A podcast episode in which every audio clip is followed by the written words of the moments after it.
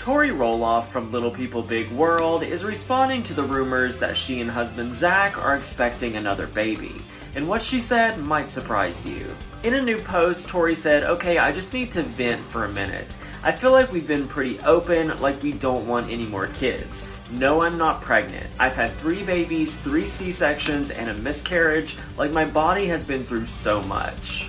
She then admitted that she's struggling with feeling comfortable with her body postpartum and has even considered undergoing plastic surgery to boost her confidence. Tori said, I mean, I thought about doing a tummy tuck or doing something because I have a belly, but at the same time, I'm like, God gave me three beautiful children and He gave me this life that I'm so proud of, and I'm proud of my body being able to carry three babies to full term. She also said that fans' constant comments about her having another baby is honestly damaging to hear. She said, You have no idea how damaging that could be to a woman who can't have more kids, who maybe wants to have more kids, but she doesn't. Short Cast Club